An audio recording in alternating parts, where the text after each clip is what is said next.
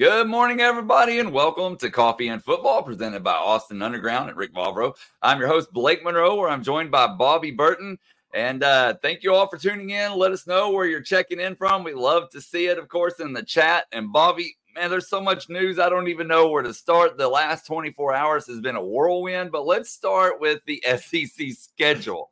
And it came out yesterday. I'm going to put it up here. Um, and as you can see, that what sticks out to me, and Rod and I talked about this last night, Ray Peters, Oklahoma and Georgia back to back, I think is the one thing that people focus in on on this. Yeah, and I think that's good. Uh, the the interesting thing to me is I actually think if you the, going down the left side is the order of operations here. It uh-huh. goes row one and then row two. I, I actually think this is a very winnable situation for Texas. Like, I mean, obviously going to be underdogs at Michigan most most likely. Okay. Uh, other under underdog games. I don't think any other game on the left hand side Texas will be an underdog, including Agreed. OU. So theoretically, at least, Texas should be five and one heading into the second half of the schedule. This is where it gets kind of wonky. Georgia would likely be a favorite over Texas unless you know something happens at tra- or transpires at Georgia. Mm-hmm. Then you have Florida at home. I think that's the key one for me, to be to be honest. Uh, by getting them at home as opposed to on the road, uh, it's a yes. big hit. Uh, Arkansas and Fayetteville, even though the Hogs are not necessarily a great team, that's always a difficult place for Texas to play.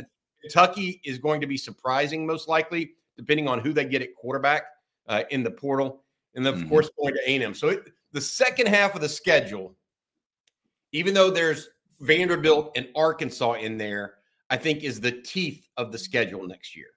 So I agree. The the thing that will be interesting is whether or not Texas has the horses and the depth, because the depth in the SEC is different than the depth in the Big 12. And Texas had a trump card, I felt like this year, and played it very well the second half of their schedule in the Big 12, right? Um, yeah. You saw that with just dominating performance, not only against Texas Tech, uh, but also against uh, Oklahoma State. I thought they were dominating, even though the scoreboard didn't necessarily show it against Iowa State. Uh, so they dominated the first half against TCU. I, I feel like those sorts of things are going to matter, but I, I, feel like it's it's backloaded. That schedule is backloaded, starting with uh, the two-time defending champ uh, uh, Georgia Bulldogs, Blake. Yeah, definitely. And did you real quick? Not Texas related, but did you see Florida's schedule? You talk about murderers row. I heard. Well, they're five and seven going into looking at four and eight oh, in year oh, three. I mean, Billy, the chances of Billy Napier making it past December seventh of 2024, if they were taking odds in Vegas on that right now, he would be a 15% odds of making it through December 7th of 2024. I did see it. Um, and we talked, we've talked about it before. We talked about with Jerry Hamilton uh, as well prior, how he's been kind of keying that up uh, for us all. It, it is, it is murderer's row and uh, we'll, we'll see where that goes. But look, he's, he could have, he could be a three and out coach at Florida. Like yeah. not, not unlike very similar in some ways to Charlie Strong's era at Texas. Yep. Got some good players on campus, but couldn't, you know, couldn't mix the drink, so to speak.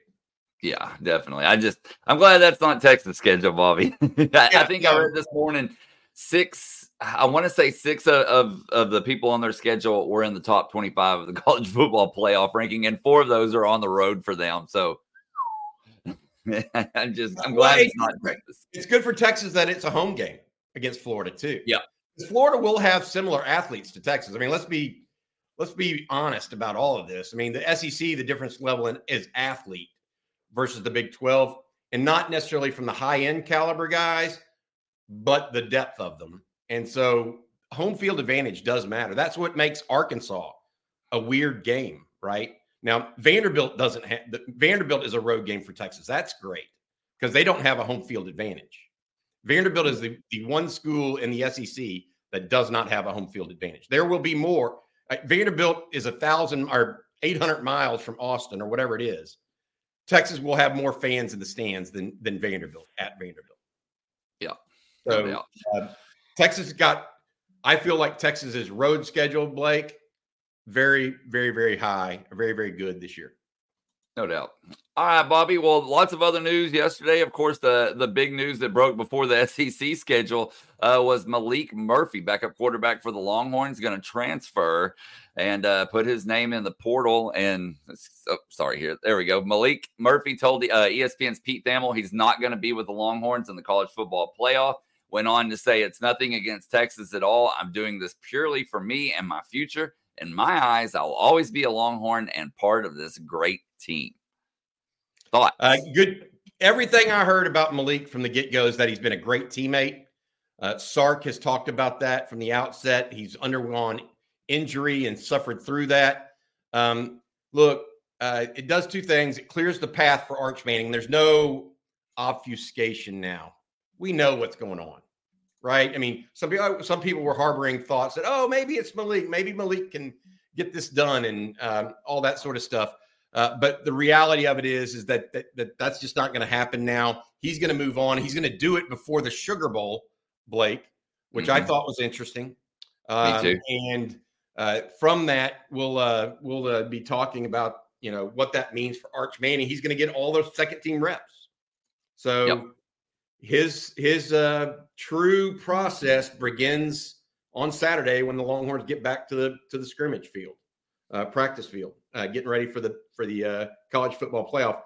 Uh, I, look, I love Maalik Murphy from so many standpoints. Just everything I've heard, good teammate, puts it together, tries hard, um, has all kinds of all kinds of ability. Y'all saw his arm strength. Um, neat, still has some ways to go, uh, but uh, mm-hmm. I, am very, very excited for him and, and what he brings to the table. Yes, no doubt about it. All right, Bob. And then we had some more big news yesterday. Of course, I mean, I, like I said, it was just an action-packed day yesterday. I, I, one of the busiest days for Longhorn fans in a while, I would say. But uh, five-star Kobe, or I'm sorry, four-star Kobe Black, of course, committed to Texas. Big get there, and I'm going to put up his uh, rankings there, as you can see, four-star by all the recruiting services out of Waco Connally. But how big is this get for the Longhorns? Well, you see all those, all four stars by every single one. Uh, Ray Peters was there for us yesterday, talking, it, talked to his uh, uh, coach. Uh, hopefully, we can have that interview for you guys later, talking about Kobe more in depth. Uh, th- but here, here's the the thing with Kobe, uh, number 44 overall player in the country, according to on three composite or excuse me consensus ranking. Number four cornerback, number 10 player uh, Blake in the country. Uh, and all right, so I, I number 10 player in the state of Texas. Uh, so yeah. all of that going on right now uh, for the Longhorns, it just was the coup or the cherry on top of a pretty big day. Uh, we talked to Rod Babers about him because he's a cornerback, you know, and mm-hmm. he just likes that he's a baller. Yeah. The one thing that we heard yesterday that was that Rod really took notice of, by the way, is that he's talking about taking Ryan Watts's place in the boundary. So he's more of a boundary corner, they think, for the Longhorns out of the gate, uh, which is interesting because uh, obviously Ryan Watts gone next year. Uh, only returning corners of note. X'Avion Brice hit the portal for Texas as well. So Manny Muhammad, Gavin Holmes, uh, Terrance Brooks. Beyond that, maybe Warren Roberson is staying at corner. Uh, but uh, look, 21 commitments now for the Longhorns.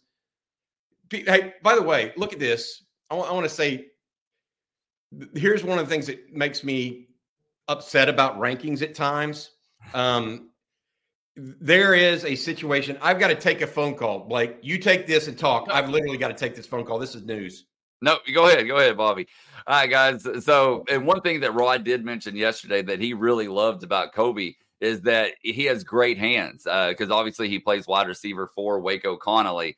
So, as you can see in a lot of these clips, you know, great ball skills.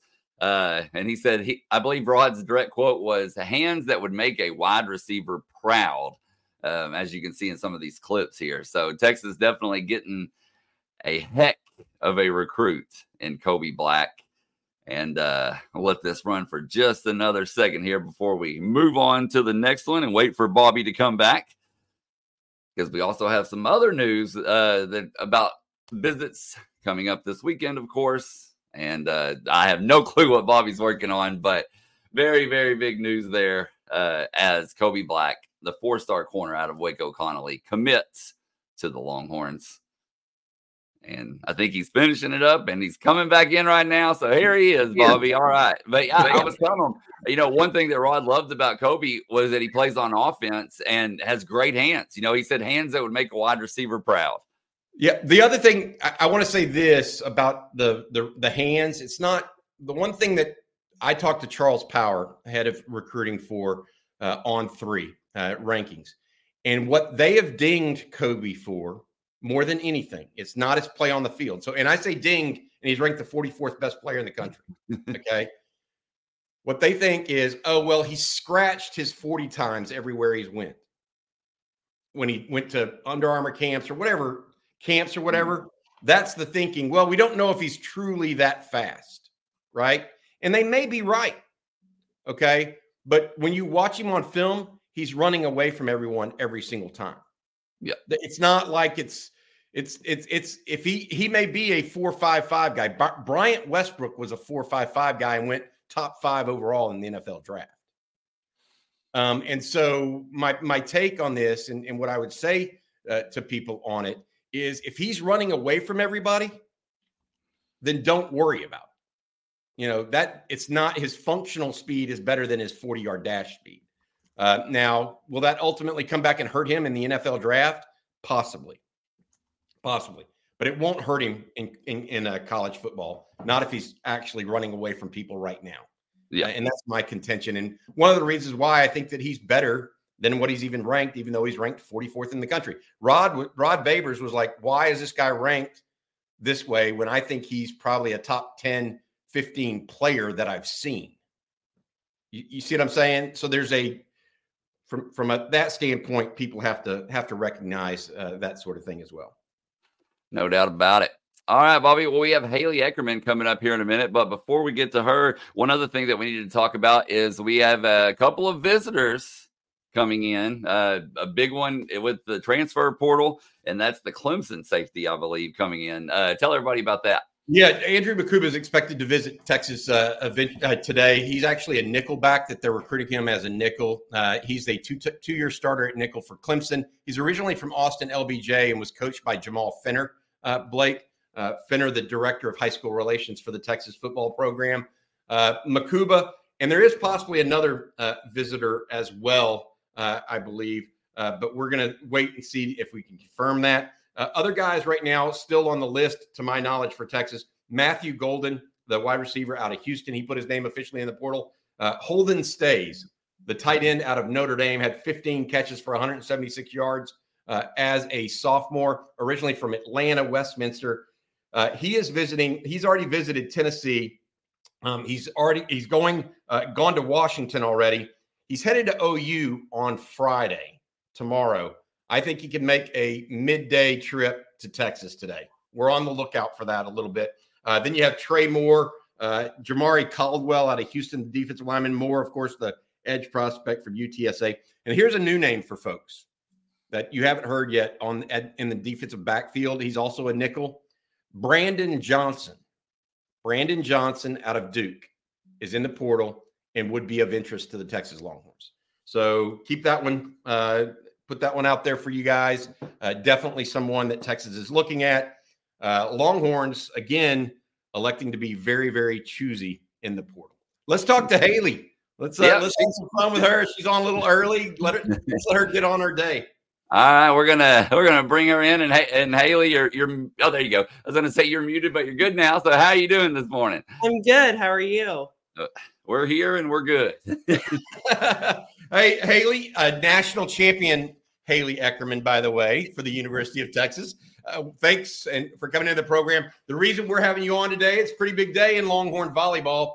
Uh, Texas in the national semifinals uh, later today. They take on Wisconsin. I believe the game's at 8:30. Is that right, Haley? I think so. Know, I'm I'm normally in Eastern time, and so I'm so confused now on what time. I even had to text Blake like you said 8:30 Central time, right? Like I just got here to Iowa yesterday, and I'm like, I don't know if my app has updated on the ESPN website to tell me what time it is, but I think it's 8:30. Yeah. I got you. Well, Haley, thank you for joining us. And, and you're now the head coach at Kent State. Is that accurate? Yes, yeah, correct. Yeah, you're still rocking your Longhorn gear. I love that. Got to do it today, I, right? I, I, get a couple days out of the year to rock it. Um, and now, you know, we're in a quiet period for volleyball and volleyball time for championships is when I rock it. And then, of course, you know, with football coming up, I'll rock some Texas gear. But other than that, you know, when you have kids that constantly are seeing you um, representing Kent State, it's a little tough to to rock the burnt orange. But every now and then, I'll pull it out. Well, I, I appreciate we appreciate you guys coming on. Uh, Haley, two-time All-American, I believe, national champion. Jerritt Elliott's first at Texas, by the way, uh, right? Uh, 20, uh, 2012. They won the, long, the Longhorns behind Logan Eggleston, Madison Skinner, that whole group a year ago, won the national championship, his second. He's now taking the Longhorns into their 11th, I believe, Final Four tonight. Um, the Longhorns beat number one Stanford to go into the Final Four in the, the quarterfinals to make it to this Final Four. They have Wisconsin. The other side of the draw is Nebraska and Pitt. Um, if you're like, I know you're a Texas fan and, and went to Texas, so you're rooting for the Longhorns.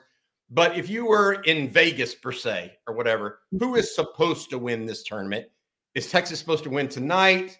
Like give give fans a realistic what what people in the volleyball world think uh, are going to happen over the next two or three days here yeah you know if i am just looking at it from a, a volleyball fan not a texas one i you know i think obviously texas is going to have a tough match just because i mean I, I don't know if you guys watched wisconsin's games where they posted the sizes the heights of the girls yeah. and they matched it with like lebron and you know all these players and and so it's going to be you know a, a, tough match in that sense just with the block but um, the plus side of texas has always had um, players on the other side preparing us for that. Um, and so they've got the size um, not necessarily six nine that would be great to have in your gym. Um, but you know i think if they can kind of work around the block that's going to be huge for them if they can get everybody involved. The other side is tough though. Like Pitt's got uh, they just announced freshman of the year kid on their team that's doing really well. Um, but Nebraska's got some kids. They're young, so not really having a lot of people that have been in this experience. Um, and being a head time coach, I realize that uh, uh, that's tough um, if you don't have kids that know what it's like. And so the fact that Texas has Maddie and Asia um, is going to be big. They're going to have to really kind of take the reins on this and control the emotions and everything. Um, but I don't really know who's gonna on the other side. That's it's a tough one. I think you know. I thought Nebraska was going to kind of ease through it against Arkansas, and Arkansas pulled a set off of them. But they both have to play perfect, kind of in a sense. You can't have someone take a, a set or a, a, point off. Yep. Haley, I got a question. No, go, go ahead, yeah, Question for you. So you mentioned Madison Skinner, uh, clearly a, an All-American, high high level, as high as you get, basically, right? Asia O'Neill, Jermaine O'Neill's daughter, for people that don't aren't familiar with with Asia, but she's she's back from that national championship team and been a focal point more than just one year. Who are some of the younger or people names that people aren't as familiar with in Texas volleyball that have stepped up this year with the departure of like Logan Eggleston and those folks? Yeah. Um, obviously Ella, the setter, um, to have a freshman come in and, and really do what she's doing. Um, is, is really good. And I think that's the the piece though that Asia and Maddie will have to kind of continue to guide her um, and kind of rein her in and not let her get frayed uh, if anything, you know, if they hit adversity. Um, and I think they really did a good job of that last week. I think Jenna has stepped up a lot. Um, and then just the back row. Um, and it, there's so many names that you can name off, but they're making big time plays. And when you lose someone like a Zoe Fleck, um, and and have to fill that shoe. I think everybody's doing a really good job back row at controlling that, and I think that's going to be the biggest piece. If they can win the serve and pass game, um, that'll make it really hard to control the game. Interesting. Well, Haley, I know you're you're always busy at Kent State now, the head coach there, the head volleyball coach. But how often? I mean, do you do you still talk to Coach Elliott? Do you, are you still involved with the Longhorn volleyball program to a degree? Yeah, yeah. Jerritt will text me, especially like right as season's about to start. I'll usually get a text of, "Hey, how's preseason going?" Um, we were texting the other night after the Stanford match. Um, but usually when we're out on the road recruiting, I'll talk to him. Or, you know, if I'm going through some culture building and uh, those pieces, you know, I'll call him, I'll call even Tonya, who's now at LSU, and I'll call Salima. And those are the people that they, I saw how our team handled things. And so when it came down to it, those are the ones that I go to. I, I'm looking at this and it's got to be we talk about all the time rising tide lifts all ships at Texas. We talked to Cat Osterman about this from on the female side. Uh, we talked to Rodney Terry, the head basketball coach, about it. How the better the golf team is, the better the football team is, the better the baseball team is. It's kind of like the better the women's soccer team has improved so much over the last couple of years. It's like a rising tide lifts all ships, and there's almost it's not inner competition among the sports, but it's inner pride that you're right. fighting pride. You don't want to be the one that's wearing the burnt orange that's not kicking butt, right? Yeah. Is that kind of the feeling? Yeah, it, I mean that's another reason why I wanted to go to Texas when I was being recruited. I wanted to go to a program that was successful all around. Um, and and although we had some little downhills throughout that in other sports, it it just is a, a place that everybody's going to support everybody. I mean, you saw RT um, shouting out them after the game um, that they had, and you know, it, it's it's a support that now when I go to other programs, I want to make sure that's how their staff is, um, and that's really how Kent State. It, when it's family, it's family, um, and you can tell it's not a it's not Chris Del Conte saying, "Hey, RT, when you go into this press conference, go shout out them." Um, or hey RT, I need you to come watch the football game, um, the Big 12 conference game. Like they're wanting to do that. And I think that's the piece that then allows their athletes to want to support. Um, and then when I see a basketball player at my game, then I'm going to want to go support basketball. Like it, it just makes it to where everybody wants to support everybody, but it starts from the top down. Oh, we have a, a, viewer question that I think is is actually a good one here from Christopher Weatherford. He says, "Haley, what's been the toughest transition for you from being a star player to going to a coach? And what do you think? Do you love the recruiting piece of it? Yeah, this year was really a test um, to that first question um, because I was trying so hard to fix things as a player. Um, and, uh, you know, we would go into games and I'm like, well, when I played, this is how I would do it, or this is how I would approach it. Um, and I had to kind of realize not necessarily lower my standard, but change the standard um, because Texas volleyball is at a whole different level than Kent State. So you get to where you're like almost disappointing yourself when you're wanting them to go beat a national champion team. And they're not going to get to that point yet. And so, especially we were young and kind of immature on the court. And so that's been the hardest piece is having to take myself out as the player um, and and try to figure out how to fix it as a coach. And kids have changed so much. Like there's these athletes are so different. Um, and trying to figure out how to navigate that and how to navigate kind of what they need um, to be successful. Um, as far as the recruiting piece, um, it's definitely difficult in a sense of if you're not a power five, it's hard to like get the flashiness. Like kids want flashy um, and they want money. And NIL, if you're not in a power five, is kind of tough to get. Like we don't have collectives that are giving a million dollars to the program. So trying to really find kids that are going to be loyal to the program um, is hard, especially because, um, like right now, we're on a quiet period. And so we're on that until February, which tournaments start in January. So you go the first two months without getting to see kids play. And how do you see the kids that you want to play? And it, it's, it's tough, um, but it makes it fun, you know, when you can get them on campus and you really get those kids that are bought into your program. So I I got to ask this. You know, I remember when you went when you started coaching at Tarleton. Coach Schindler actually lived down the street from me, like a few houses down. Um, and then you went over to TCU. What drew you to Kent State? And tell folks what y'all got going on there right now. Yeah, so um, obviously with Joe being let go at TCU, I was kind of at a point of um, and, and, never wanted to leave Tarleton, but when an opportunity to work for TCU, a Power Five, came about, um, and it was an hour down the road. It, it was a why wouldn't I kind of thing. Um, I was almost in a sense of wanting to be locked down and, and, bought into a program for multiple years. And as an assistant coach, that's kind of hard to do. Um, I was at Lamar before Tarleton, and my boss, I got let go there. Um, and then wanted to really just kind of find some stability. Uh, I was tired of living out of a box for eight months and packing up and moving to a different city.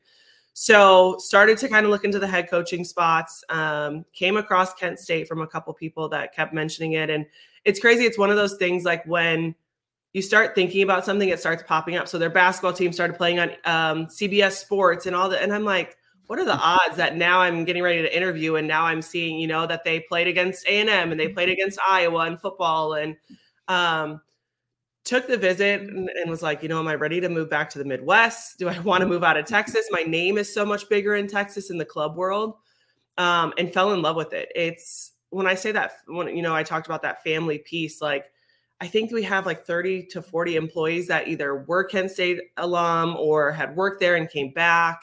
Um, and, and my values and morals just of understanding that I got the chance to go play professionally, but not everybody else is going to, and that they value boldly preparing for life after sports. So wanting to make sure that when these kids are done here, you know, they know what job is next, or they know where they're going to go to grad school next, or what they're going to do next, and that's something that I value um, as a coach. And so just those pieces kind of fell in and when I left the interview, I called my mom at the airport and I'm like, I want this job. Like now I hope they get it because I don't want to get my hopes up. Like I really want this job and it's been great. Um, my first year I got there and I kept everybody, all 18 of their kids. So it was great because we had kind of a program established. Um, and then I graduated eight and five went in the portal. So it was like starting fresh, um, where most people do all of that early on their first year. They wipe out, they bring in kids, but it was so late in the process that I wasn't going to get anybody. Um, and the way our volleyball season with recruits work is kind of June 15th that year before that class is when you really get to kind of know kids. So the 2023 class was pretty much already like taken over. Um, so this year I had 11 new kids and I only had four from the returning team. And so it was like year one all over again. Um, and then on top of that, we had injuries. I think I don't had I don't think I had one consistent lineup the whole season. I had three kids with COVID one week and it was just like, what else can happen? And what is the trainer going to text me um, to tell me who's out right now? I think at one point we had seven players and all of us coaches had to play, and I had to bring in former alumni to play. And so now is kind of the culture building year um, and, and getting that established this spring. Awesome. Haley, thank you so much for joining us. I got to ask you who you got tonight between Wisconsin and Texas uh, for, entering into the college uh, college uh, finals of the volleyball uh, championships. So we uh, used to have an alum or a, uh, announcer with us, Geeter, and he would always say, "Tonight and every night, I ride with Texas." And so, of course, I'm riding with my Longhorns. Haley Eckerman, thank you, head state head coach, Kent State University. Hook 'em, Haley, and best of luck with you in your future. Thank you. All right, have a good one. What a great, uh, great representative of the University of Texas, and uh, very, very happy for her as she moves forward uh, in her life. And uh, Longhorns play Wisconsin uh, tonight. Uh, the first match and how it works, Blake. Actually, the first match is between Nebraska and Pitt, and just like mm-hmm. a basketball tournament, they wait about 30 minutes, 45 minutes for the next match to start. So it's not a hard and fast time when the Longhorns will play tonight. So you may be up late watching them, uh, but we certainly appreciate her. National champion Haley Eckerman, two-time Nash, uh, two-time All-American as well. Blake, uh, before I, I want to give you you guys some information I just got, but first I want to say thank you uh, to our sponsor, Austin Underground. Since 2004, Austin Underground has specialized in difficult commercial installations. The team's engineering background gives Austin Underground the ability to perform work other firms often consider too risky. Rick Vavro and his team offer an end to end client experience, including seamless communication, budgeting, staffing, and top notch trade partners. And most importantly, they produce solid quality work every time. That's Austin Underground. Uh, appreciate them and their sponsorship. Rick Vavro and his team do a great job uh, for other businesses. Uh, all right, so a couple of news and notes. Texas apparently not. We do not expect Juice Wells, uh, the wide receiver from South Carolina, to be in this weekend after all. That's what we're hearing as of right now. Uh, the Longhorns seem to be focused on other receivers, uh, including Matthew Golden out of the University of Houston. We also have mentioned Holden Staes, the tight end uh, out of Notre Dame. Uh, we've mentioned Trey Moore, Andrew Mukuba. We expect uh, him, the the nickelback out of Clemson, and then uh, a new name for folks to, to keep be aware of: Brandon Johnson, a, a, nickelback out of Duke as well. But right now, we do not expect Juice Wells in on campus this weekend. Very interesting. A lot of stuff happening, Bobby, today or the next few days. Maybe as busy as yesterday. hey, let's talk about Trey Owens a little bit too. I yeah. I, I uh, Trey's coming on the show tomorrow afternoon uh, with us. He just won the biggest award you can win in Houston, uh, guys. Uh, last night he was at the Houston Touchdown Club Club Award. There's a picture with that he sent me this morning with Coach Milwee on the left, Steve Sarkisian obviously on the right. Uh, Trey won the Greater Houston Touchdown Club Offensive Player of the Year uh, award. Passed this season for 3,333 yards, 43 touchdowns. Blake, we talk about good TD to INT ratios. That's about six to one. Anywhere from four to six to one is good in college football. Yeah. Well, Trey Owens this year was 10 to one, 43 TDs to four interceptions, completed 72% of his passes. Uh, we appreciate him. Blake, you have that interview that uh, that uh, the guys at Vype allowed us uh, said we could uh, play today in this yes, show. Sir. I sure do, Bobby. Let me get it going here. All right, dude. You wrap up the high school career with the touchdown offensive player of the year. How cool was that? Um, that, that that's one of my top like dream bucket list kind of things that have coming into high school all those big name big name guys winning it. Obviously, when I was like a little freshman, I thought it was pretty cool if I win it. So uh, now nah, it's a blessing. I mean, all glory to God and family and coaches and teammates and friends that have been on, been with me this whole process, and it's awesome to see wrap up this way. How cool is it with University of Texas coaches here as well with the support? It's super cool. Um, yeah, it, it's it was awesome. I didn't even know they came to these, so seeing them here was it's pretty awesome. And then obviously winning it in front of them is even better. So hopefully it leaves a good impression, and then I'll be up there in January to start practicing with the team and everything. Finally, just talk. All right, Bobby. So as you as you could hear there, he's he's pretty excited about it and honored, obviously, that Sark and the guys came to to watch him there. Yeah, no, he's excited and he should be. I mean, uh, I also want to say hat tip to Kenny Harrison, the former Longhorn co- uh, Longhorn player who's now the coach at Summer Creek. They play in the state championship game on Saturday. Uh, he was named co-coach of the year uh, in the greater Houston area, along with Willie Gaston, the head coach over at uh, North Shore. So Kenny Harrison also winning an award. Sark, uh, by the way, yes, last night, Sark, Jeff Banks, Kyle Flood, all in attendance uh, at that, uh, and AJ Milwee, obviously, all in attendance at those award ceremonies. not only did they have, not only was Trey Owens up for it, Nate Kibble, the offensive lineman out of Atascocita, was up for it.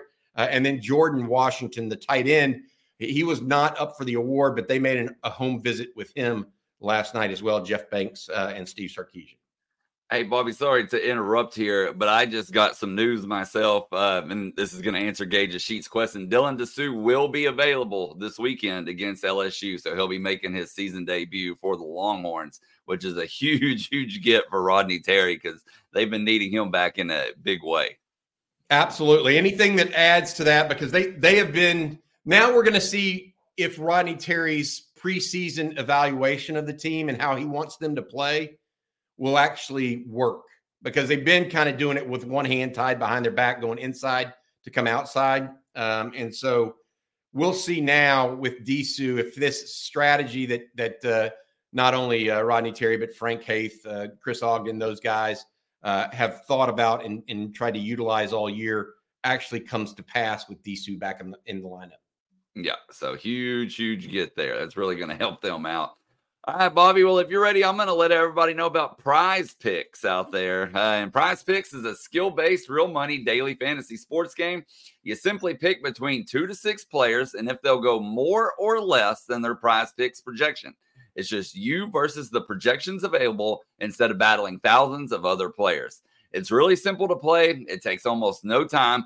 I can make my picks and submit my entry in less than 60 seconds which I love. Uh, Prize Picks, it also adds a ton of excitement to the sports viewing experience. You can watch your progress update in real time. You can win up to 25 times your entry amount, and you can easily cash out your winnings with quick withdrawals. And tonight, I'm all over the NBA action. They're running a big Christmas special right now for Kevin Durant. All he, all he has to do is score one point, Bobby. I'd say that's about as close to a guarantee as you can get. So obviously, you got to go with that. And then I'm also selecting Boston's Derrick White to go over 15 points. So to join me in those picks, you can go to prizepicks.com slash on Texas.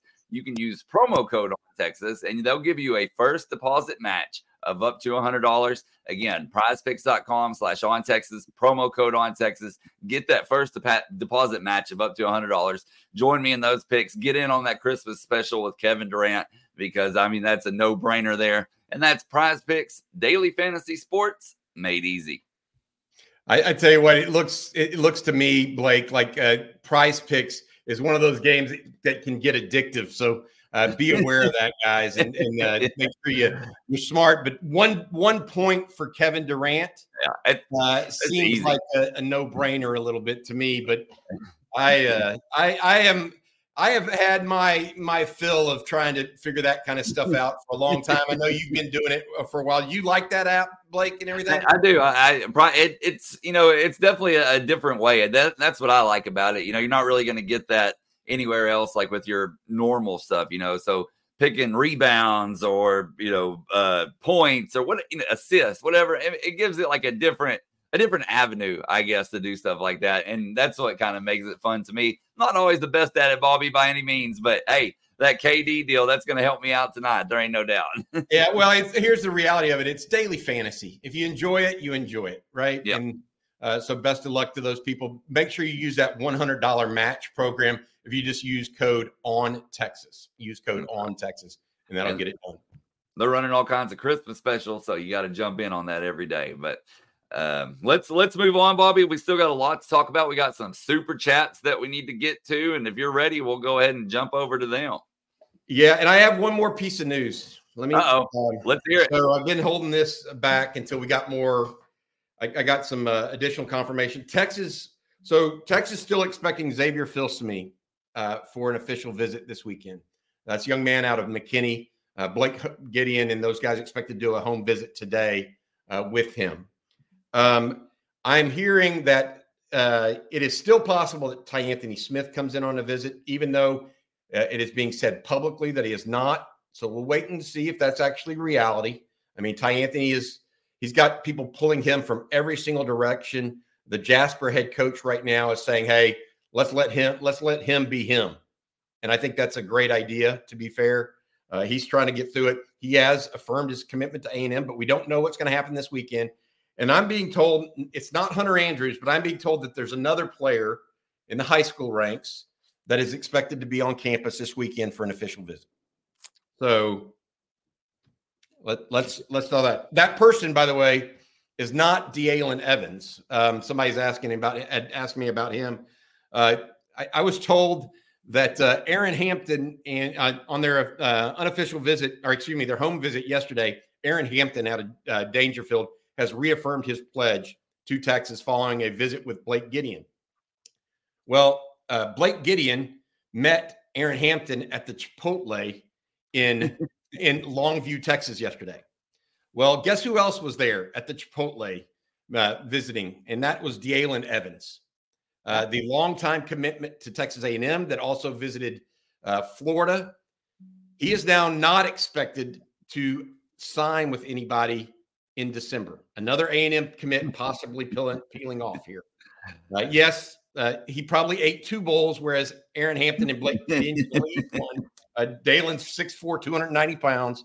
Uh, but he is now visiting. He says he's visiting Texas, USC, and Oklahoma in, Jer- in January, according to On Three's Jerry Hamilton, our friend Blake, uh, long term, and will m- remain friends forever uh, yep. with him.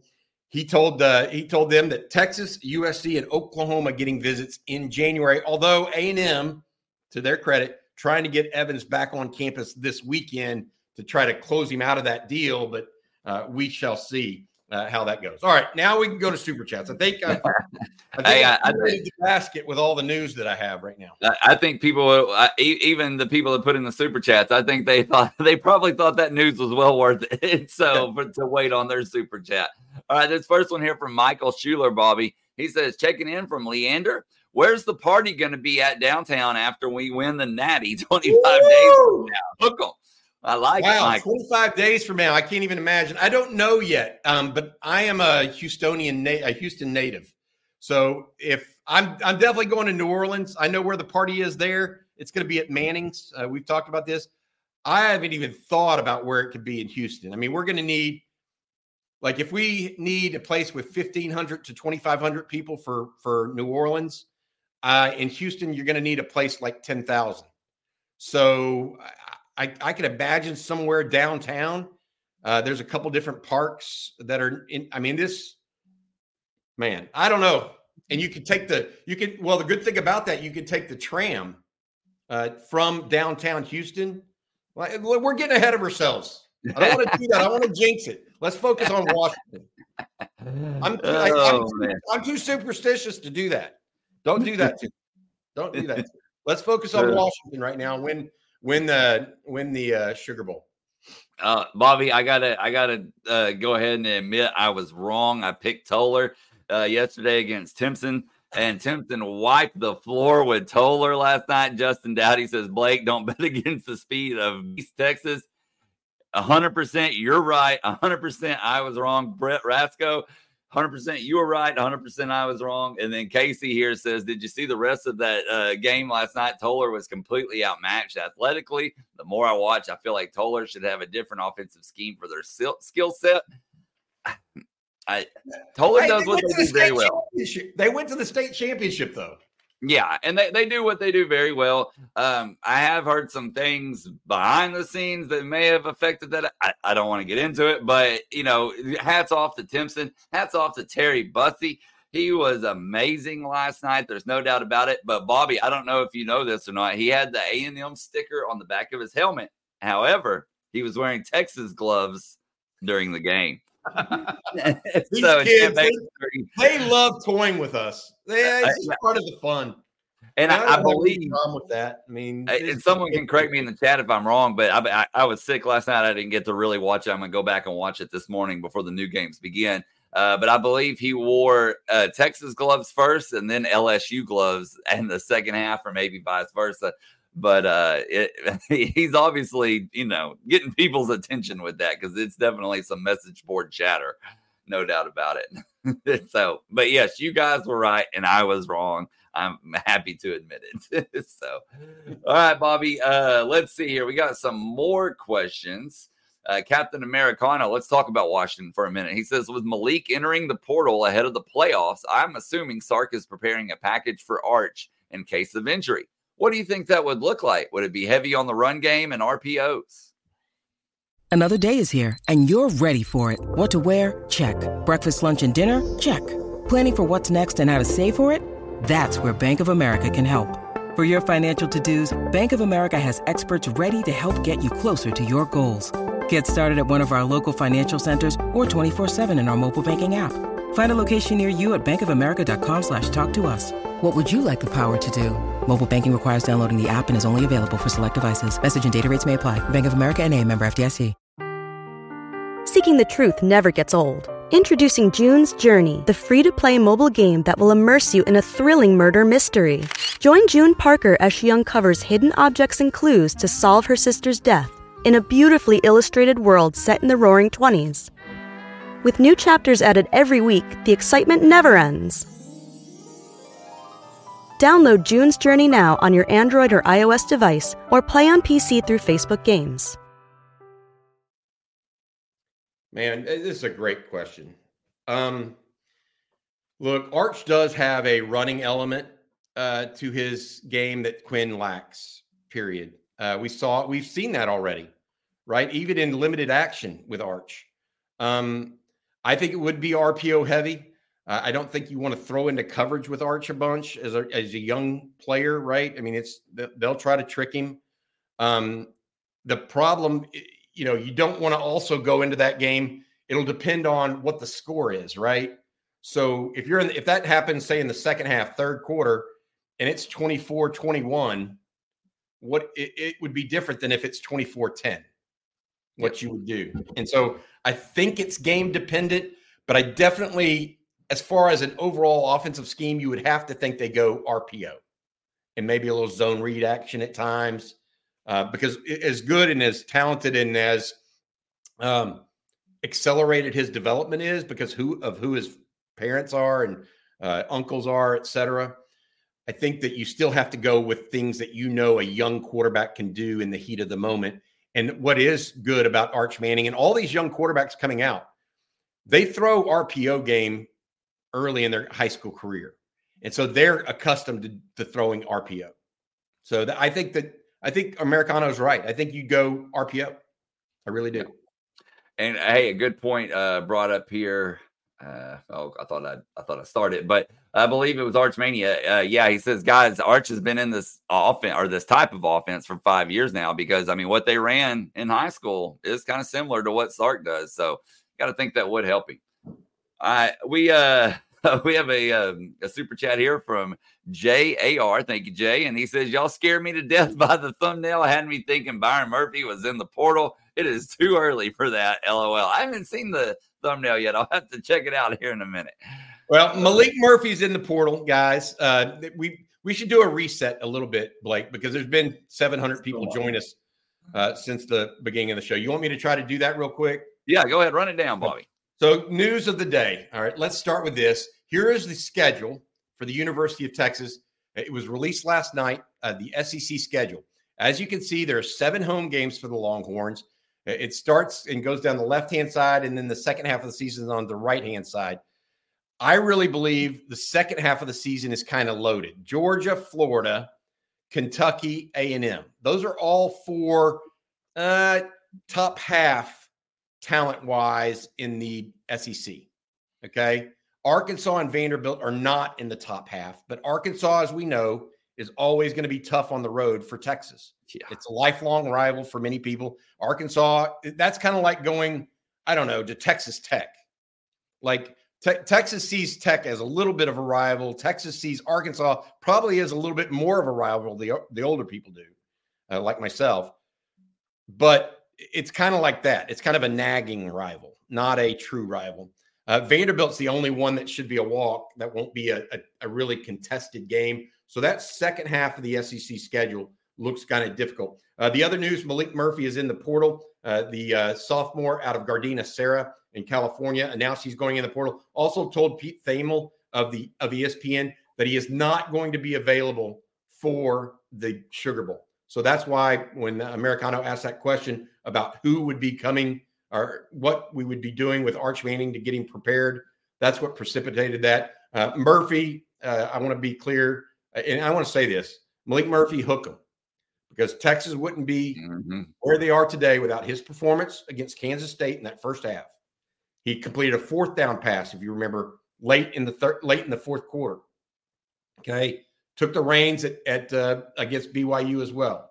So, you know, I wish that young man in his future nothing but the best. Steve Sarkisian, I'm told, is going to help him find a place that makes sense for him. Uh, Sark all in on that uh, situation. Then we had Kobe Black, uh, the Waco Connally uh, defensive back, announcing yesterday uh, for the Longhorns. He becomes the 21st commitment for Texas, six foot, 190 pound cornerback, number 44 overall prospect in the country, according to the On Three consensus. Uh, Black choosing Texas over just about everybody in the country. To be fair, A and M, OU, Oklahoma State were some of the the local flair but he could have gone anywhere, uh, to be honest. Uh, and then the other news uh, Trey Owens, a young man out of Houston, uh, won the Houston Touchdown Club Player of the Year as the best player in the city of Houston. Uh, Owens had 43 touchdowns as a senior to just four interceptions. And then we have official visits coming up. We believe Andrew Mukuba, this, the uh, cornerback out of Clemson, will be on campus today. It's possible that Holden Staes, a tight end out of Notre Dame, is on campus today. He visits Oklahoma tomorrow, so it could be a quick turnaround visit. Uh, there are other guys and other news going on, including visits coming in this weekend. Uh, we think there's going to be a surprise high school visitor over the weekend that has not been uh, named to date. So uh, be aware of all of that. That that gives you a reset and get you back going about uh, everything we talked about earlier this morning. There you go. And let's go back to Trey Owens for a minute, Bobby. Uh, we have a couple of questions on him that I'd like to ask you and get your opinion on. Arnold says, Do y'all think his star rating rises after a good senior season? Or I- maybe not even star, but just ranking in general? It should, um, but I, I haven't talked to Charles specifically about him. I, you know, my and I say Charles. Charles Power does the rankings for for on three. I, I look my my take on this is forty three touchdowns and four interceptions is rare. Period. Um, his arm strength is extremely good. His movement in the pocket has become, uh, especially this year, more functional is the best way to put it. You know, some people move in the pocket awkwardly. His movement in the pocket has become more functional and he's become a better player for it. He's not looking to run. Don't get me wrong. He's not a runner. Um, he's much like Quinn in that regard, actually. He's a functional runner, but he's not a runner runner. Um, and, uh, you know, look, I think he's a four star. I think he's one of the top 10 quarterbacks in the country. He's not ranked that way, but he's got a top 10 arm. He's got, you know, top 10 accuracy, top 10 TD to INT ratio. He's a big kid. Y'all saw that picture earlier. Do you still have that picture of him and Sark and Milwee that you can Yeah, bring up? me give me just a second here, Bobby, and I will bring it Yeah, up. I mean, you, you guys can get a sense of just how big Trey Owens is. I mean, and uh, Sark has Sark missed on a QB yet, in y'all's opinion? I mean, you think Quinn Ewers went and got him? He's pretty good. Went and got Maalik Murphy. Everybody was kind of doubting Murphy, right? Well, he looked pretty good in times. He looked like he was going to be three years' time, going to be worth a lot of money. Arch Manning, you debating him for that one? Trey Owens now, KJ Lacey next. Sark's pretty good, but look at that. Sark's right at six foot. How, Yeah. how tall you think Trey Owens looks? I'd say six five, six six, maybe. He's six four officially, I think, but we'll talk to him tomorrow on the live stream. He's going to join us. Uh, but just very happy about him and uh, him winning that award because I know I, that that TD Club award is a really cool one. Sark was on hand. That's where that picture came from. Trey sent it to us this morning, so uh, happy to have that uh, happen.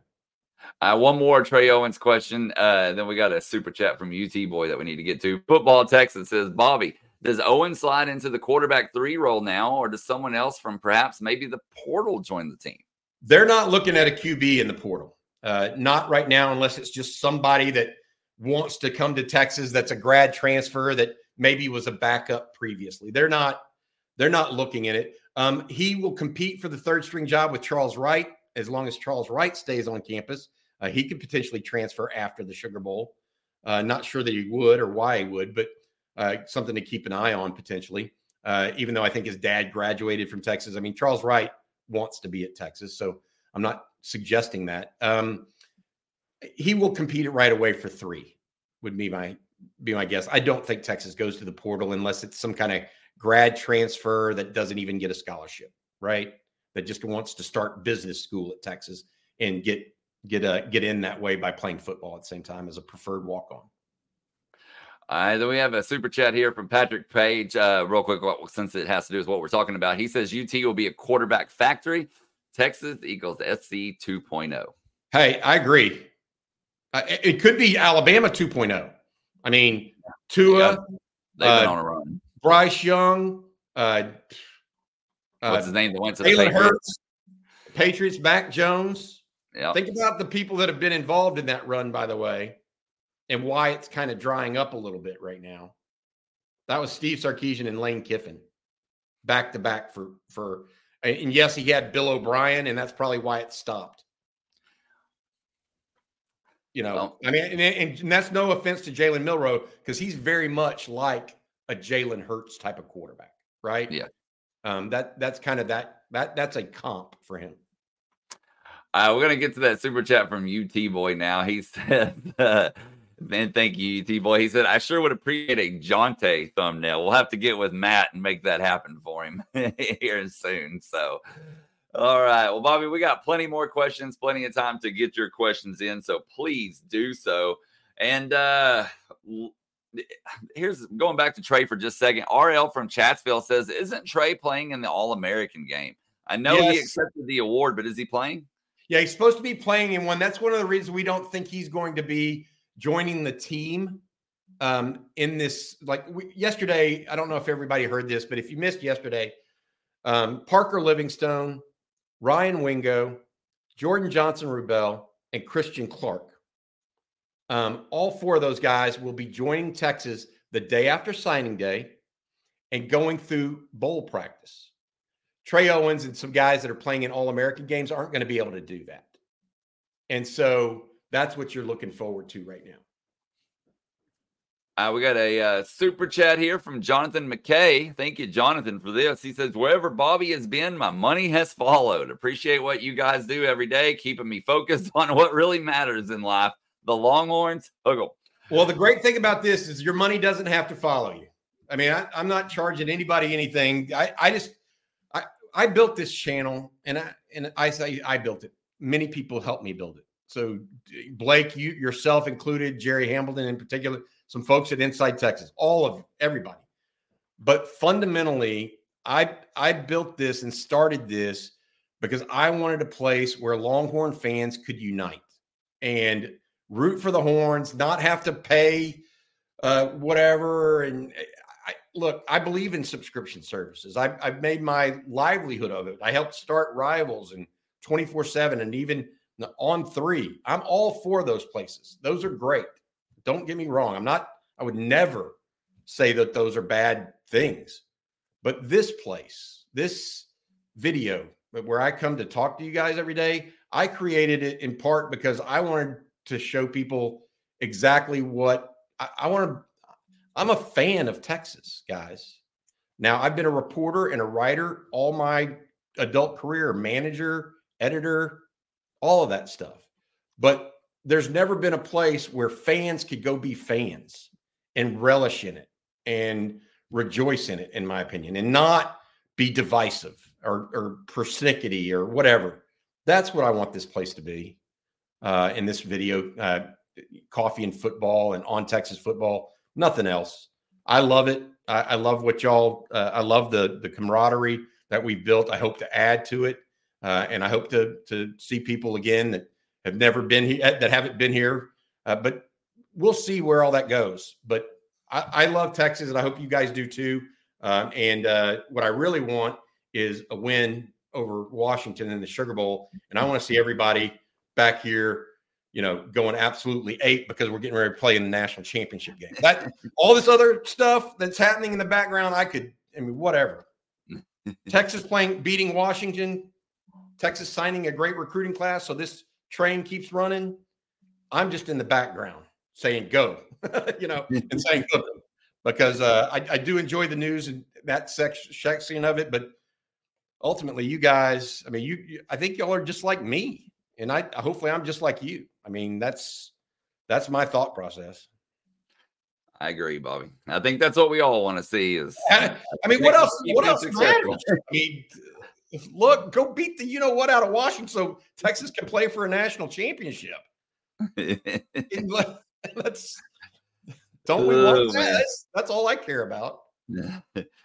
I like this comment from Viva Lorian. He says, Bobby, reading the Manscaped ad has kept me running into the bowl. And speaking of Bobby, it's time to let everybody know about Manscaped. And I got it right here.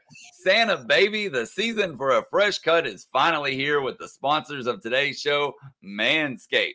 The leaders in below the waist grooming have just launched their fifth generation performance package to help you avoid another silent night in the bedroom this year. Take care of your special snowflake with the Lawnmower 5.0 Ultra and watch your South Pole shine like never before. Get the best stocking stuffer of all by going to manscaped.com and using promo code on Texas for 20% off plus free shipping. And guys, I guarantee you that Mrs. Claus will thank you. I personally use Manscaped products. I can tell you that without a doubt, they are the premier product out there. It also makes a great Christmas gift that you can stuff any stocking with. Manscaped is a one stop shop for all your holiday needs. They have the perfect gift in the Performance Package 5.0 Ultra, which includes loads of perfect stocking stuffers. And what could be better than giving the gift of good hygiene and, of course, a few good laughs with it? Starting with the Lawnmower 5.0 Ultra, this is the crown jewel of the holidays, and dare I say, the best ball trimmer of all time. The electric razor's advanced skin safe technology is a lifesaver and known for reducing nicks and cuts on your Santa sack. And if your boxer game is weak, then take care of your chestnuts with Manscaped's Boxers 2.0, featuring their signature jewel pouch to keep you cool, calm, cool, and collected. So get 20% off and free shipping with code on Texas at manscaped.com. That's 20% off with free shipping at manscaped.com by using promo code on Texas. And you can say ho, ho, ho to a well groomed mistletoe with Manscaped. oh, you're muted, Bobby. I just gonna say, Blake, you're a better man than me to be able to read that with a straight face. better man than me.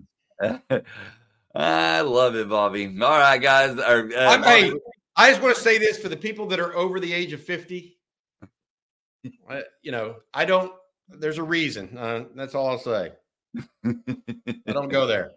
Oh man. All right. I love the comments too. I, I I have to look away from the comments while I'm reading it because otherwise I'll start laughing. And so I, I like to go back and read them afterwards. but I, I love it, guys. I love it.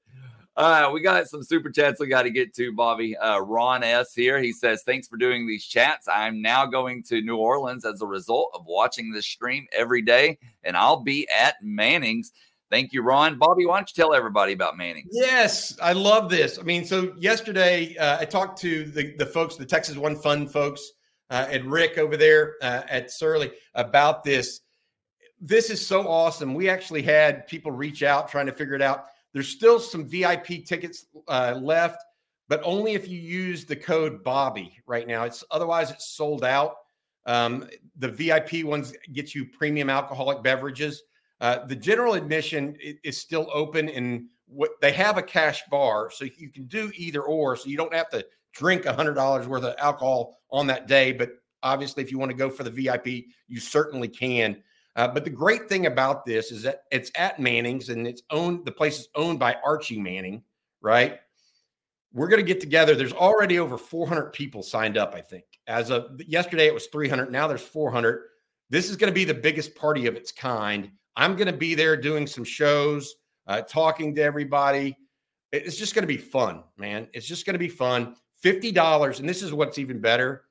The, the 350 for per 100 is just the credit card fee. It's really a $100 amount that goes to 50 of it goes to paying for the food and the non-alcoholic beverage. The other 50 goes straight to the Texas One Fund.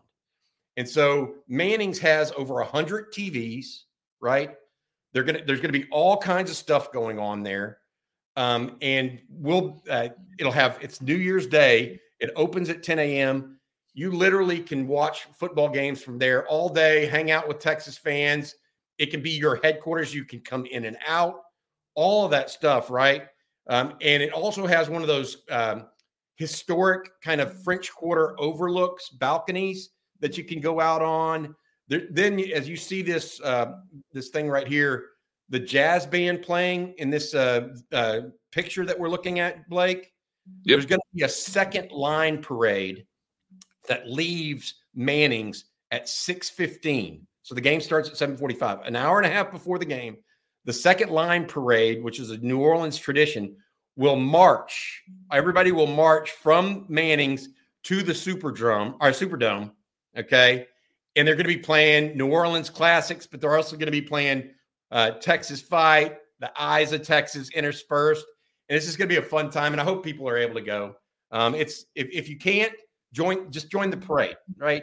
Come be with us and hang out. I'm headed to, to New Orleans on Friday uh, before the game and going to be there through Tuesday. Uh, should be a lot of fun, man. I this is what college football. I mean, the great thing about college football, right, is pro football you go for a day. Um, pro football you go for a day. College football you make a weekend of it, right? And you know that's that's that's one of the fundamental differences. Come out and hang out with friends, meet new people, you know, get to know people. It's just fun. I mean, I talked to a player's parent last night who called me and said he he had signed up uh, for it, and Uh, one of his friends is a is a former player that's going to sign up for it. it. It'll be fun. Hopefully, we get over a thousand people there eventually. Uh, but uh, we'll see how it goes. It's just fun. All right, we got uh, some more to talk about here, um, Bobby. We got this super chat from Antonio Harris, and he says, "Watching Jordan Washington's film, the kid I believe is a future Kyle Pitts, but more aggressive. hook him. Of course, we had Jordan on not too long ago, uh, and his dad, I believe, has been saying that he's super excited to get to Austin on Twitter. So I think Jordan's ready. Yeah, Jordan's going to be one of those guys that uh, I think that Sark and Jeff Banks kind of latched onto earlier than the national pundits, right? Uh, A&M had, had just started to offer. Alabama had just gotten interested, but Jordan went ahead and committed to the University of Texas. He's also a converted basketball player. How many times do we hear these days about a tight end that was a that really could have been a lower end Division One player or maybe a, a Division Two basketball player but he's six four, six five, but he can go be a, an NFL level tight end. That's how many times? I mean, seriously, Anthony yeah. Gates, one of the or Antonio Gates, one of the best tight ends of all time, was a mid uh, was a, a basketball player at Kent State. Became a great NFL tight end. We, we hear about it all the time because they have ball skills, they have movement skills, they understand how to like one of the things that I, I, go back to a guy, the Cleveland Browns, a guy that worked for the Cleveland Browns came in uh, to the office one time and told me the one thing they look for tight ends in the NFL. He said, it's not, it's not height, it's not arm length per se, it's not speed, it's not quickness. It's what it's one word, mismatch. They don't care how you mismatch with someone per se whether it's height, arm length, speed, quickness. They really don't care. They just know that you have to have some level of mismatch against a linebacker. So it with Ja'Tavion Sanders, it could be speed, right? He because he's not necessarily long armed. It could be strength even getting through people. Whereas Jordan Washington, it might be length because he's got long arms, right? So what they're looking for in the NFL and which means that's kind of what Steve Sarkisian and Jeff Banks are looking for at Texas is a tight end that creates mismatch. And uh, Jordan Washington does that, in my opinion. Spencer, Shannon, Spencer Shannon does that. Gunnar Helm does that. You know, just different ways. That's what I was trying to get at. Spencer Shannon is what six seven, I think. That's how it works. Hey, East Sideline Troll says he's going to put on weight easy. But how are the young tight ends developing? I know we had a six seven dude. Of course, you're talking about Shannon. But yeah. have you heard anything on their development, Bobby? I, I have. I have. Uh, I, I, spoke to. This is funny. I, I met uh, the Shannons actually in line at the Austin airport about three months ago. They were going. They're going back and forth for the games, right? And I saw them. Uh, I mistakenly thought they were the the Helm family who I'd met at the Alabama game. I was like, oh, Gunnar's doing great. And they go, oh, we're Spencer's mom and dad. And I was like, oh, they, they understood, but they understood. I mean, it is what it is. Uh, but we had a nice little talk. And then uh, I followed up on that through my own sources. Uh, Spencer's doing really well. Uh, expect him to be an inline tight end at this point, uh, which takes some development because he didn't start off that way at modern day. They, they flexed him out a lot, Blake.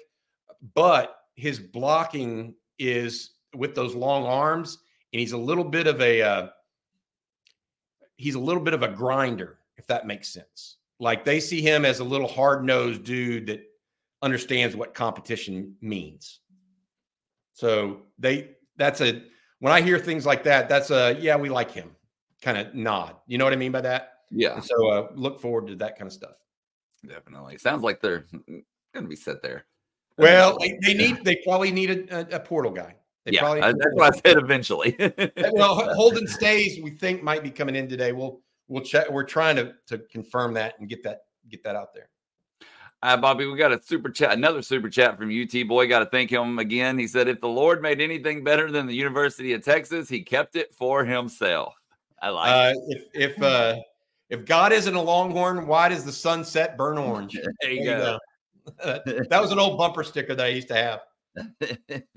All right. Philip Howard wants to know injury updates versus Washington. How is the team looking on the injury front? You know, they haven't returned to practice yet, Philip. Uh, they do that on Saturday.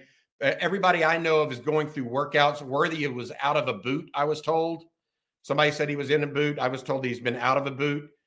I literally, other than Austin Jordan right now, I don't know. I'll do a double check, and, and there will likely be, if there is any news, there will likely be some news post Saturday. I would put it that way. But we'll be we'll be checking into it. All right, Kim has a good question, Bobby. He says, "Has the perception of Texas football draft prospects changed with Sarkisian taking over sans the 2022 draft?" I would yes. say, yeah, yeah, no doubt. And you know, look, the NFL draft. What what was uh, Matt Miller just put his out? Yeah, I was actually looking for when I texted you about that. Uh, yeah. He has Worthy going ninth overall to the Bucs, Mitchell 27 overall to the Chiefs. So two wide receivers in the first round. Not and not T'Vondre Sweat. Yeah, which I thought was interesting. And that's Matt Miller of ESPN. So two first round receivers. Yeah, things have pros, draft prospects have changed, and what's what's even better, it's not just changing for one year.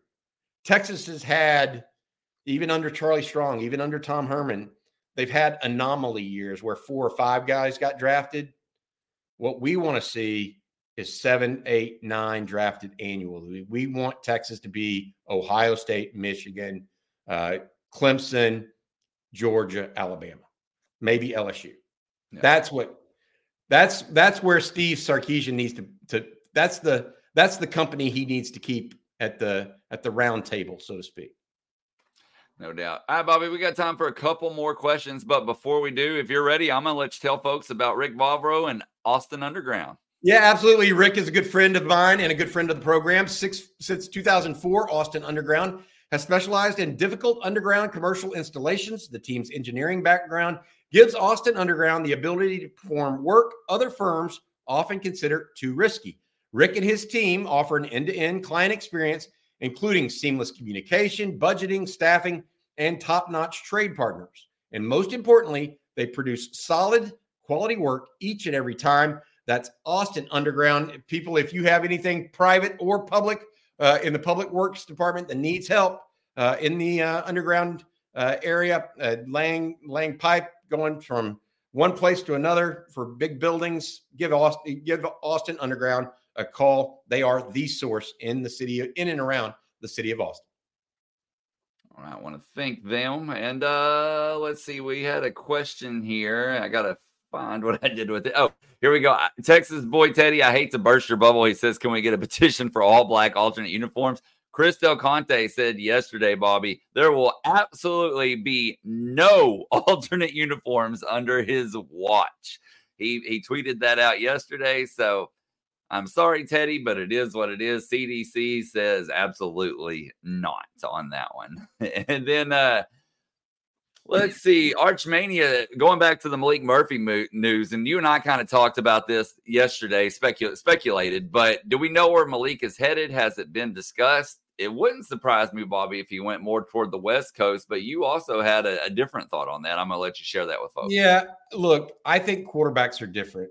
They go wherever they can play. And that's where Maalik needs to go. If it's Fresno State on the West Coast or UCLA or Arizona State or Cal, something like that, Oregon State, more power to Maalik. Yeah, he gets to be closer to home. But let, us look at Dillon Gabriel, who's from Hawaii. Okay. Dillon Gabriel from Hawaii went to Central Florida.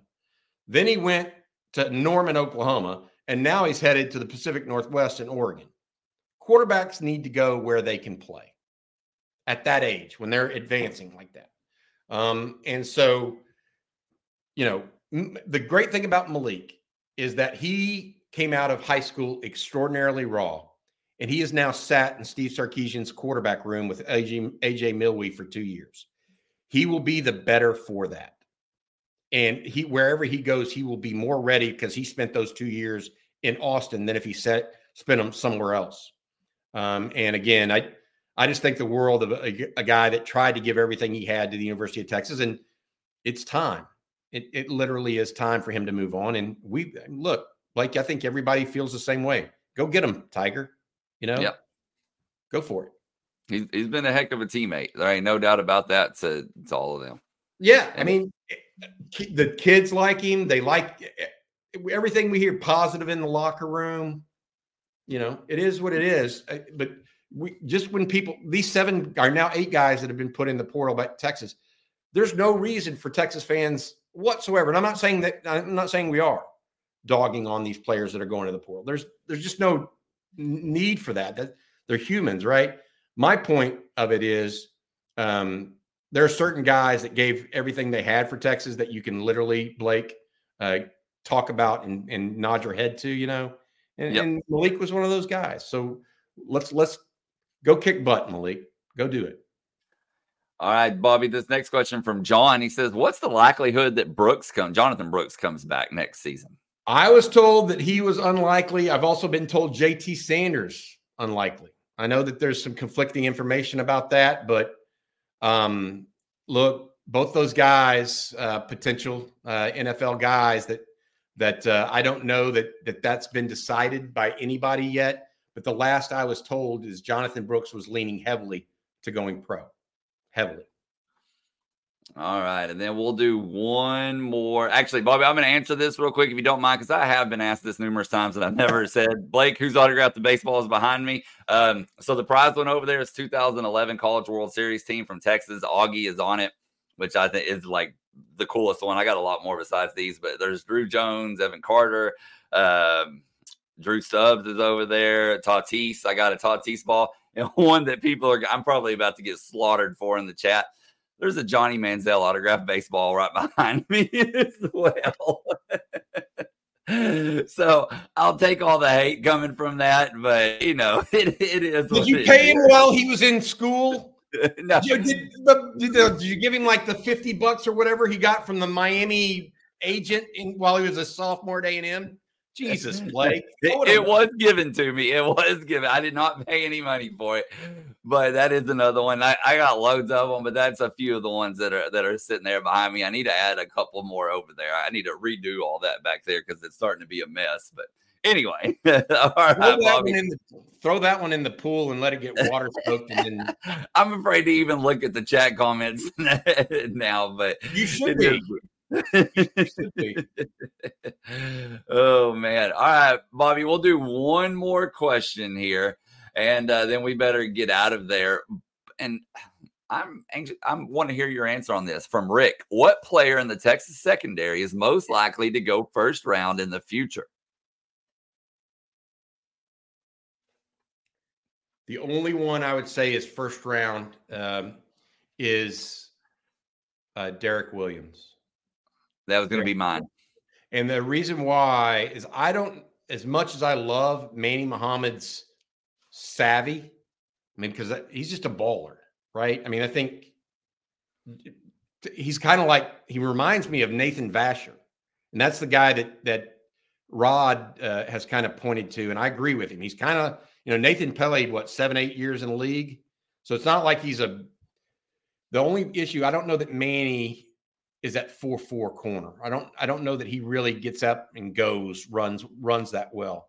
I think he's four five, uh, but he's got such tremendous ball skills. He he makes up for it, right?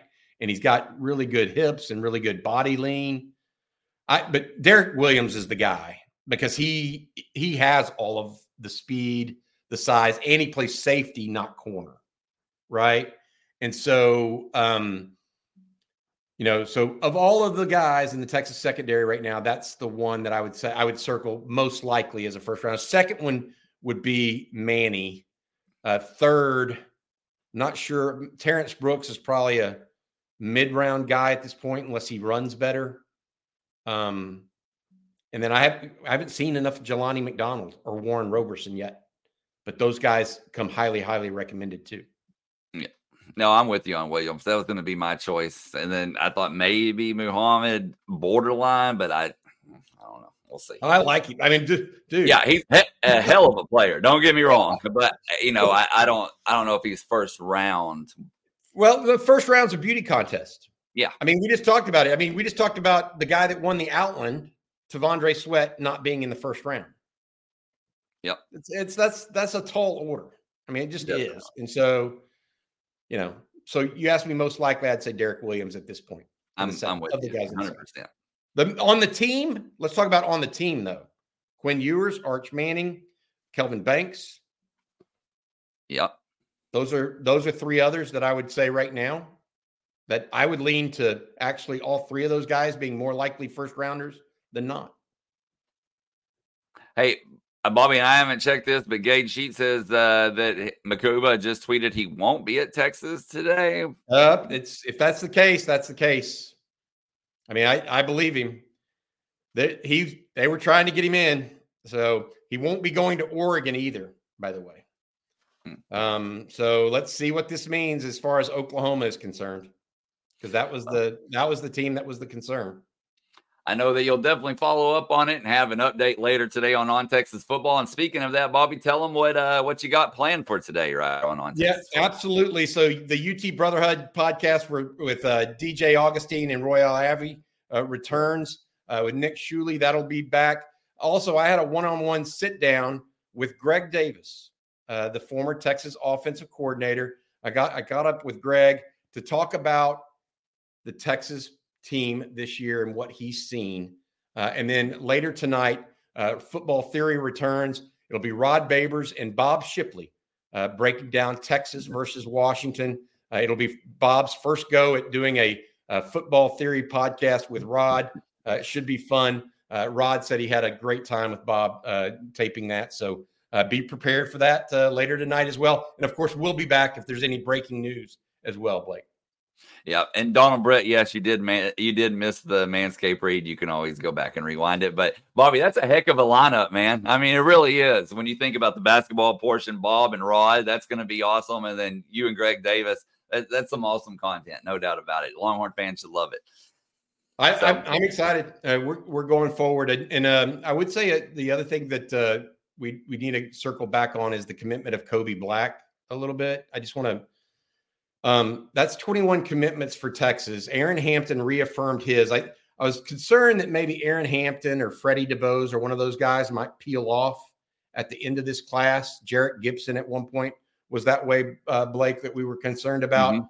But it looks like all of those guys are settled. Texas has more than 10 of these guys coming in for unofficial visits this weekend, Blake. So it is a big weekend on the 40, and we'll see how it comes out. That's right. Hey, and then don't forget, Freddie DeBose will be playing uh, in the state championship game tomorrow. Today, you got a good lineup too: Albany and Mart, Malakoff and Franklin, and then Gunner and Tidehaven. So some really good games uh, starting today. So you can consume all that on Texas football content throughout the day and watch the games and a great, great football day, no doubt about it. All right. Well, we want to thank you all for tuning in today. Uh, thank you for all the super chats. We got to thank Rick Vavro and uh, Austin Underground, Manscaped prize picks and then uh haley eckerman as well for coming on. That was that was very interesting. Don't forget the women volleyball team in the final four tonight against wisconsin. There's not a set time as bobby explained later but you can catch that on espn so good luck to the to the volleyball team tonight. But other than that bobby i think that's it for right now. So we're gonna get out of here for bobby burton. I'm blake monroe and we'll see you tomorrow morning Yeah, let's see if Holden Staes shows up on campus today. Let's see. there you go